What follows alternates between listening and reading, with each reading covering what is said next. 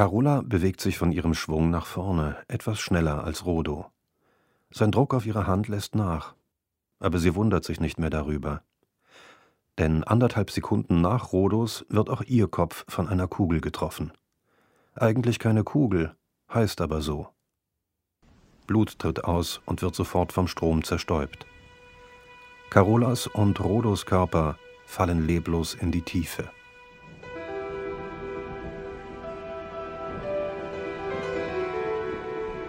Die Diesseitigen. Folge 5. Prüfen im Schnee.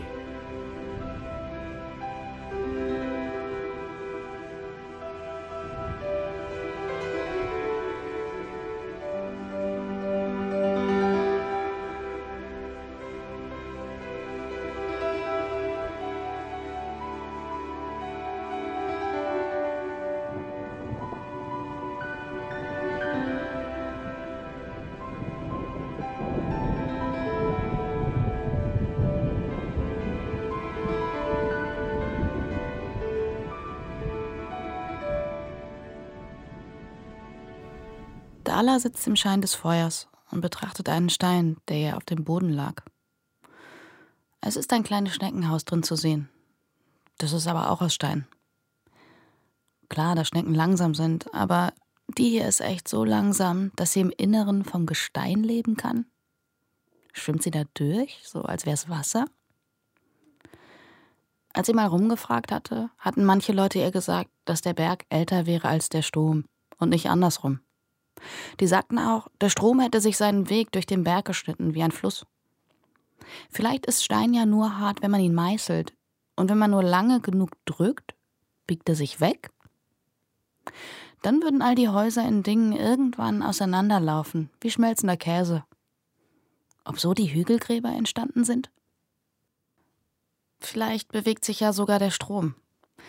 Wenn er nach Süden wandert, kommt er vielleicht in hunderttausend Milliarden Jahren von selber in Dingen an. Und dann liegt es ganz von allein auf der anderen Seite. Oder vielleicht bewegt er sich in die andere Richtung und die andere Seite wird immer kleiner. Ist aber auch egal. So lange kann Dala eh nicht warten. Heute ist da keine Hütte.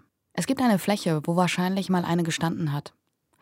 Aber da sind nur noch abgeschliffene Steinreste auf dem Boden Darum kampieren sie heute unter freiem Himmel.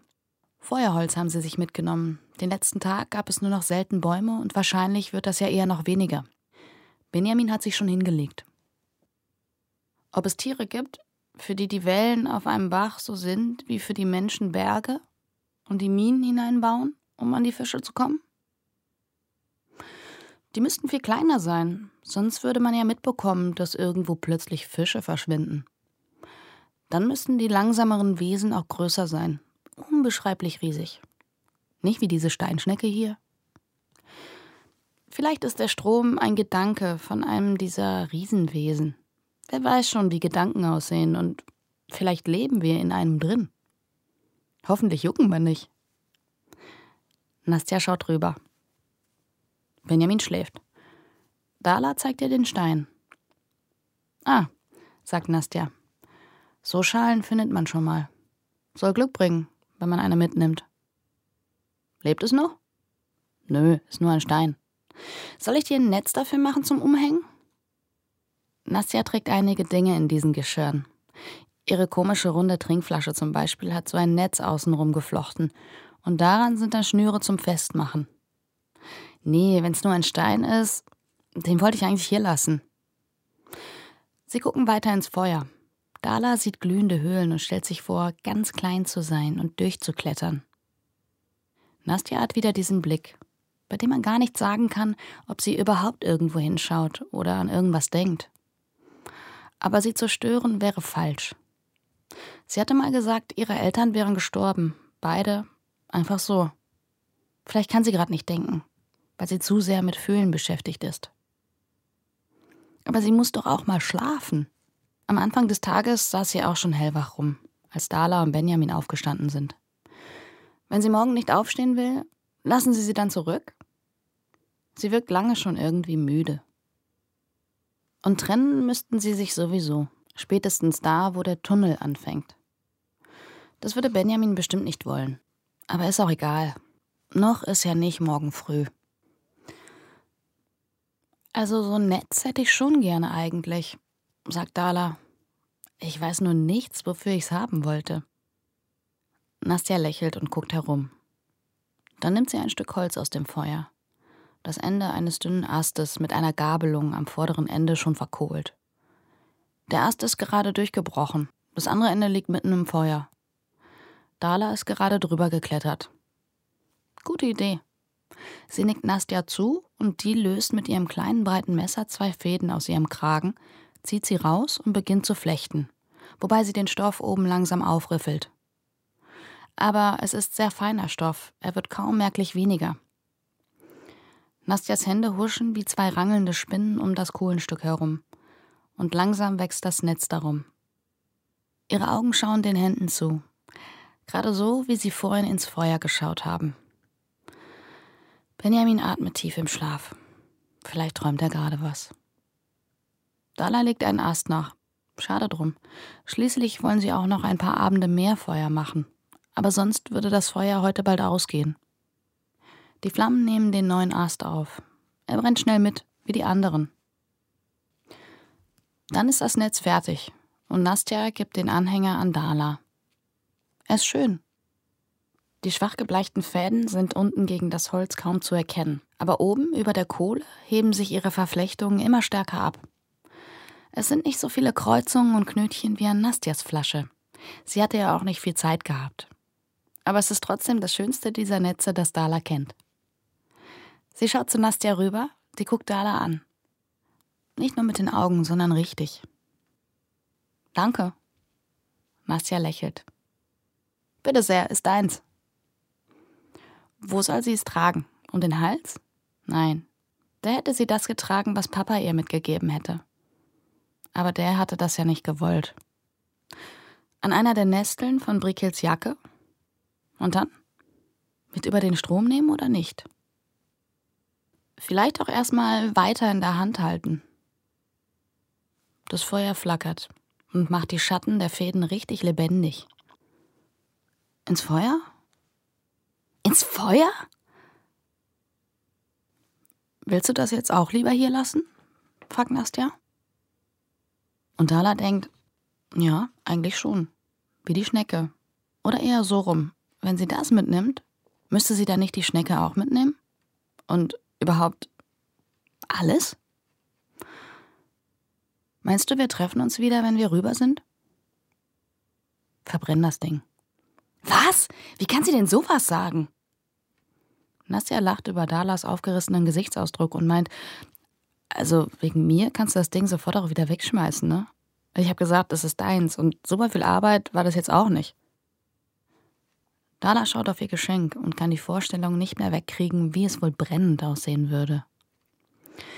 Und selbst wenn sie es heute noch für einen Tag mitnehmen würde, das Feuer morgen wäre doch ein anderes als das da.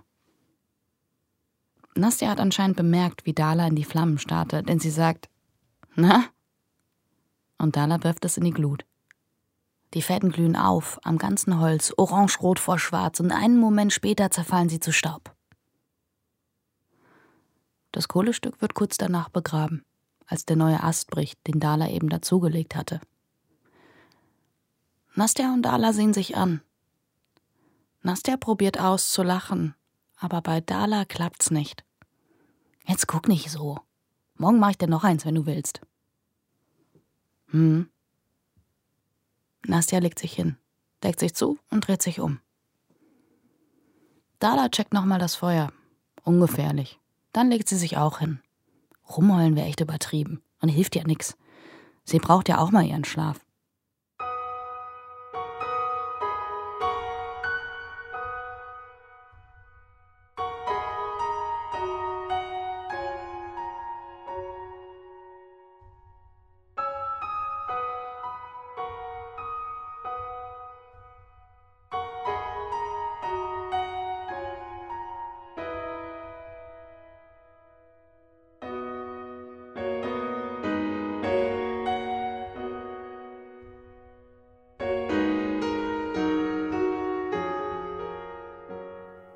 Eine Viertelstunde weg vom Dorf ist es so ruhig, dass man nur so wenige Schritte machen will, wie unbedingt nötig.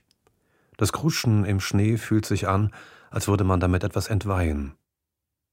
Nur der Strom donnert schon aus der Ferne herüber, aber tief dumpf und kaum fassbar.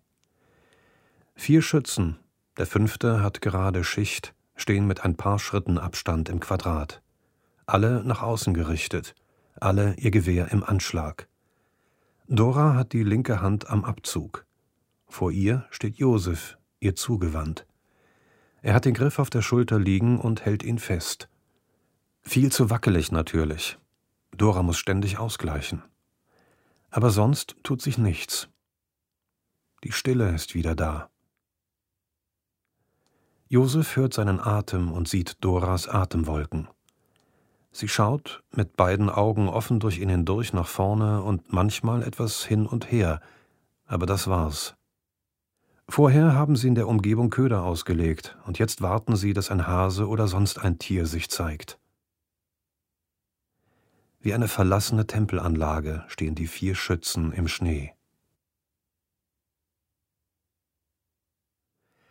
Josef hat schon einmal Tempel gesehen, aber das ist lange her. Von den Stollen der Mine aus gehen senkrechte Schächte ab, und die enden in Tempeln. Allerdings sind die Schächte so schmal, dass nur kleine Kinder dadurch abgeseilt werden können. Josef erinnert sich noch, wie es war, nach dem langen, engen Schacht endlich in den Bauch eines Tempels zu kommen, wo man sich beim weiteren Abseilen durch die freie Luft langsam drehte, bis man unten war. Dann haben die Eltern von oben mehr Seile heruntergelassen, und man musste alles, was im Tempel herumlag, damit verteuen. Und wenn alles ausgeräumt war, haben sie einen wieder hochgezogen. Dann gab es im Windenraum eine kleine Dankandacht an die Leute aus den geschützten Tälern, dass sie so nett waren, uns hier oben auch noch durchzufüttern. Und anschließend wurde die gesamte Ausbeute ins Dorf hochgekarrt und aufgeteilt. Josef hatte mal gefragt, ob man die Leute von unten nicht mal treffen könnte, aber nur zu hören bekommen, dass das alle fragten. Aber dass sie das ja offensichtlich nicht wollten, sonst könnten sie ja einfach mal warten. Es gab sogar Tempel, bei denen die Tür frisch zugemauert war, jedes Mal, wenn man sammeln ging. Josef hatte es immer geliebt, in den Tempeln herumzulaufen, aber dann war er zu groß geworden, und ehe dass er mal stecken bleiben würde, hatten seine Eltern ihn beim Ammomeister in die Lehre geschickt. Es ist kalt. Josefs Hände und Gesicht frieren. Dora ist nichts anzumerken. Sie steht immer noch da. Dann, plötzlich, erwacht ihr Gesicht. Sie kneift ein Auge zu, legt an, Josef verkrampft sich, versucht das Gewehr so still zu halten, als sei er ein Brett, und danach wird Josefs Ohr zerrissen von einem Knall. Zumindest fühlt es sich so an. Die anderen Schützen setzen ab und kommen heran. Ein Hase, sagt Dora. Kopfschuss. Danach braucht es wieder sehr lange, bis jemand anderes schießt. Während alle auf ihre Plätze zurückgingen, lächelte Dora Josef an und sagte Gut gemacht. Aber leise. Oder vielleicht auch nur mit dem Mund. Josef hörte es nicht. Das Pfeifen im Ohr vom Schuss war noch zu laut. Als jeder zwei Schüsse abgegeben hat, gehen sie auseinander, um ihre Beute zu holen. Endlich bewegen. Dora nimmt das Gewehr mit, Josef soll die Hasen tragen. Ihre Schritte krutschen durch den Schnee. Ihr prüft euch? fragt Josef nach. Gegenseitig? Ja, genau. Doras Schritte sind weiter als Josefs und entschlossener. Wir kontrollieren, ob wir es noch gut genug können, bei mir ist das Quatsch eigentlich, ich bin ja eh raus. Aber noch bin ich Schützin. Und der fünfte? Peter ist halt gerade auf Schicht. Der geht morgen noch mal hier raus. Wahrscheinlich zusammen mit mir. Du kannst auch dabei sein, wenn du willst. Nimmst du mich auch mal auf Schicht mit? Nee, das muss ein anderer machen. Ich hab keine Schichten mehr. Aber ich kann dir beibringen, wie man schießt. Das musst du sowieso beherrschen, ehe du zum Strom mitgehst. Das wird noch ein bisschen dauern. Die Löcher sind tatsächlich klein. Einer der Hasen hat es direkt hinterm Auge, der andere am Hals. Und sie gehen ganz durch. Bestimmt könnte man hier hinten im Schnee auch noch die Kugeln finden.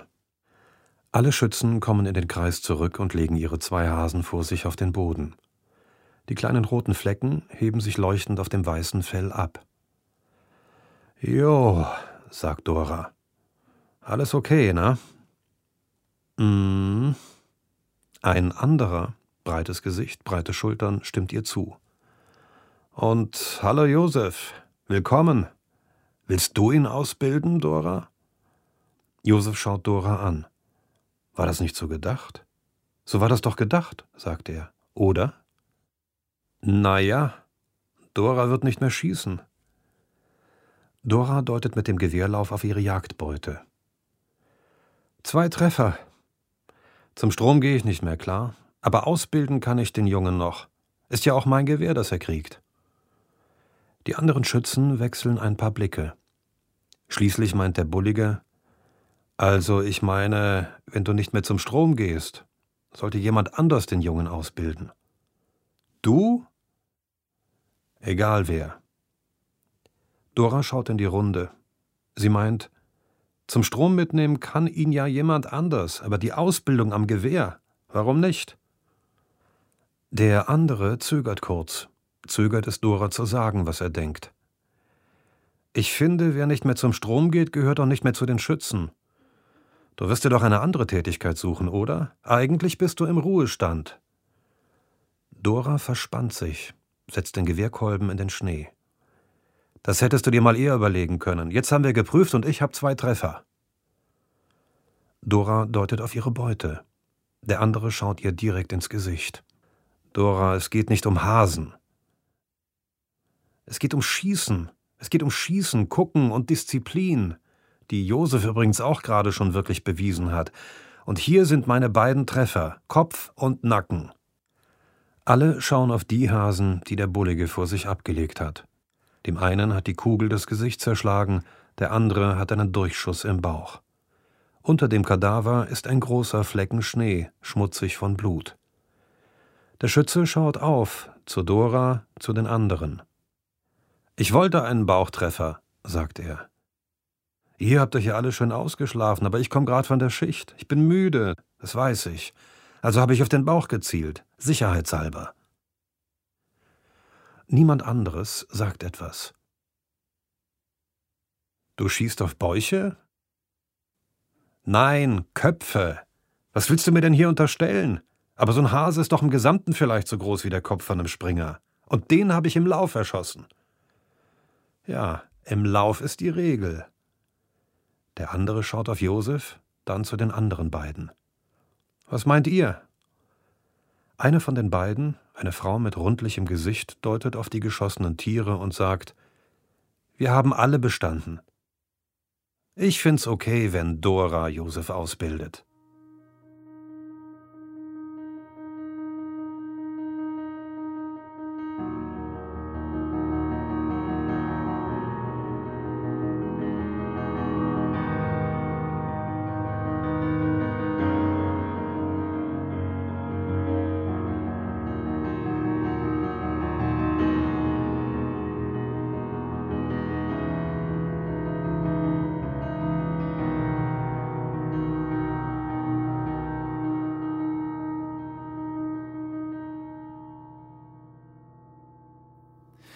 Immer mal wieder sagt jemand, ich gehe. Meine schöne Schwester Nastja war auch schon ein paar Mal dran. Das letzte Mal, als sie Dennis an Anna verloren hatte, was ich Dennis von Herzen gönne. Und das erste Mal war mit zwölf oder so, um unsere Eltern zu strafen, weil wir umgezogen sind. Sie hatte immer viele Freunde gehabt, wenn auch nie lange dieselben. Insofern vielleicht ganz gut, dass man sich Familie nicht aussuchen kann. Wir haben ungezählte Nächte gewacht und uns gegenseitig vollgetextet. Ohne uns zu fragen, ob es den anderen interessiert oder nicht.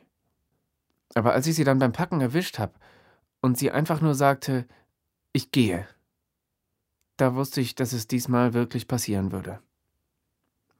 Denn sie redete nicht mehr.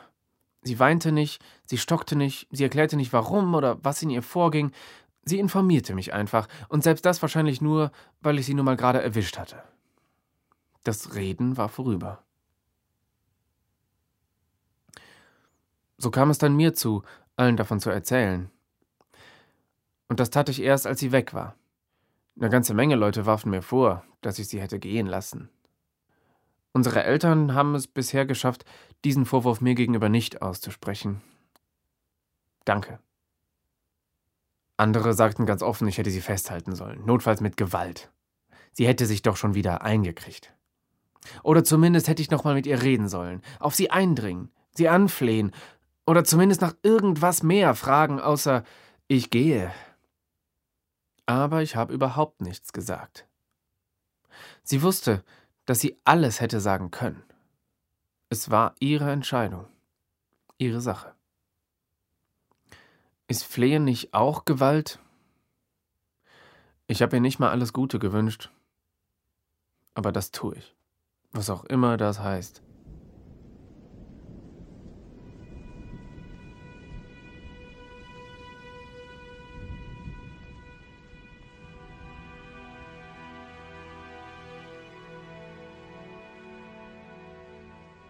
Weiter geht es in der nächsten Folge von Die Diesseitigen.